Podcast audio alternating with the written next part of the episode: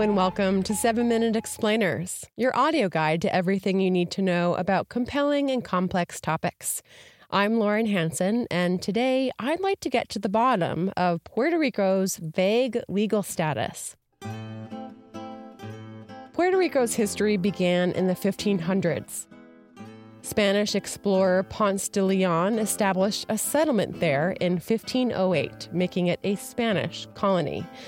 Puerto Rico lived under Spanish rule for nearly 400 years. It wasn't until the late 1890s that the island nation finally acquired voting rights and its own constitution. But just as Puerto Rico was gaining some semblance of autonomy, the Spanish American War happened. The U.S. invaded Puerto Rico in 1898, and the Americans came in with grand promises to the locals. Come with us, they said to the island's Spanish colonial descendants, former slaves, and indigenous people, and we'll give you freedom. Persuaded, many people sided with the Americans against Spanish rule. Spain ceded the island to the U.S. But with the war over, America changed its tune. The U.S. government didn't recognize the local parliament and instead set up a colonial administration. Governors were appointed by American presidents. Puerto Rico was effectively still just a colony, though on paper it was called a U.S. territory. The thing is, during the late 1800s and beyond, the United States was filled with territories, and plenty of them became states. Oklahoma, for example, became a territory in 1890 and then a state in 1907. So, why does Puerto Rico get the shaft? Why else? Racial reasons. Oklahoma was settled largely by English speaking whites who were displaced by Native Americans. In 1901, the Supreme Court ruled that Puerto Rico and other territories, quote, inhabited by alien races, were not ready to be governed by Anglo Saxon principles. Perhaps unsurprisingly, this is the same Supreme Court that had just five years before upheld state racial segregation laws for public facilities under the separate but equal doctrine in the Plessy versus Ferguson case. So, Puerto Rico was declared an unincorporated territory, which is different from the Alaskan and Hawaiian incorporated territories. Basically, its path to statehood was effectively closed off. After World War II, when colonies around the world were gaining independence, Congress allowed Puerto Rico to write and adopt its own constitution with its own Bill of Rights. That constitution calls Puerto Rico a commonwealth, but the legal status of that term was never quite nailed down, leaving it and its residents in limbo.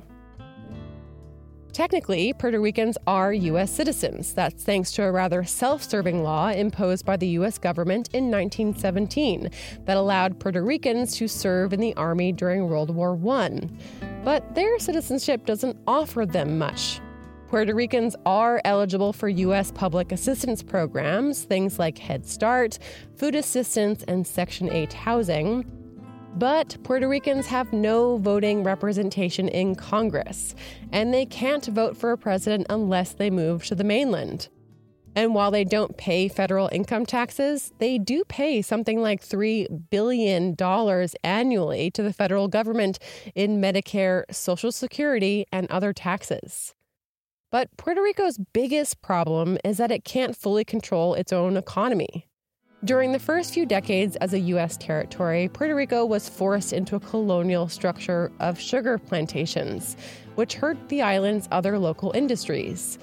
In the 1970s and 80s, the territory benefited from U.S. tax exemptions, which encouraged pharmaceutical firms and other corporations to locate there.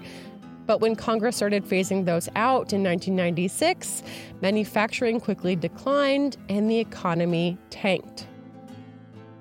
In response, the territory's elected leaders began making up the shortfall by issuing bonds, which investors snapped up because they're exempt from federal, state, and local taxes in all 50 states. But this just worsened the situation, creating a ballooning debt of more than 70 billion. That's nearly 100% of its total annual economic output. Puerto Rico was essentially bankrupt, except worse actually, because it can't seek bankruptcy protection. Technically, mainland states can't either, but U.S. cities can through Chapter 9 filings which, by the way, is exactly what Detroit did in 2013, allowing it to shrink and restructure its debt. But a quirk in the federal law means that Puerto Rico has no such recourse. And rather than fix the quirk, Congress passed a law in 2016 that created an oversight board that essentially stripped the island of any financial control while also imposing severe austerity. And then Hurricane Maria hit. Saying the island is destroyed. Maria is the first Category 4 to hit there in nearly a century. As ABC News reported in September 2017, Hurricane Maria completely decimated Puerto Rico. More than a month later, the vast majority of the island's 3.4 million residents are still without electricity. 30% of the island still doesn't have access to drinking water, and thousands of businesses were destroyed beyond repair. Puerto Ricans with means are fleeing for the mainland, and residents are furious at what they see as a slow FEMA response, as well as President Trump's insinuation that they will have to pay back any aid they receive, unlike hurricane victims in Texas and Florida. Activists, meanwhile, are putting pressure on Congress to relax the rules that deny Puerto Rico the recourse a state would have in similar scenarios. Frankly, without significant aid to rebuild the island's infrastructure, reduce its debt, and revive its economy, there will be a mass exodus. And that does it for this episode of 7 Minute Explainers. Look out for new episodes every Thursday on Apple Podcasts or wherever you listen. For more from this series, head on over to theweek.com slash podcast, where you'll also find our seven minute opinions and This Week I Learned series. I'm Lauren Hansen, and thank you so much for listening.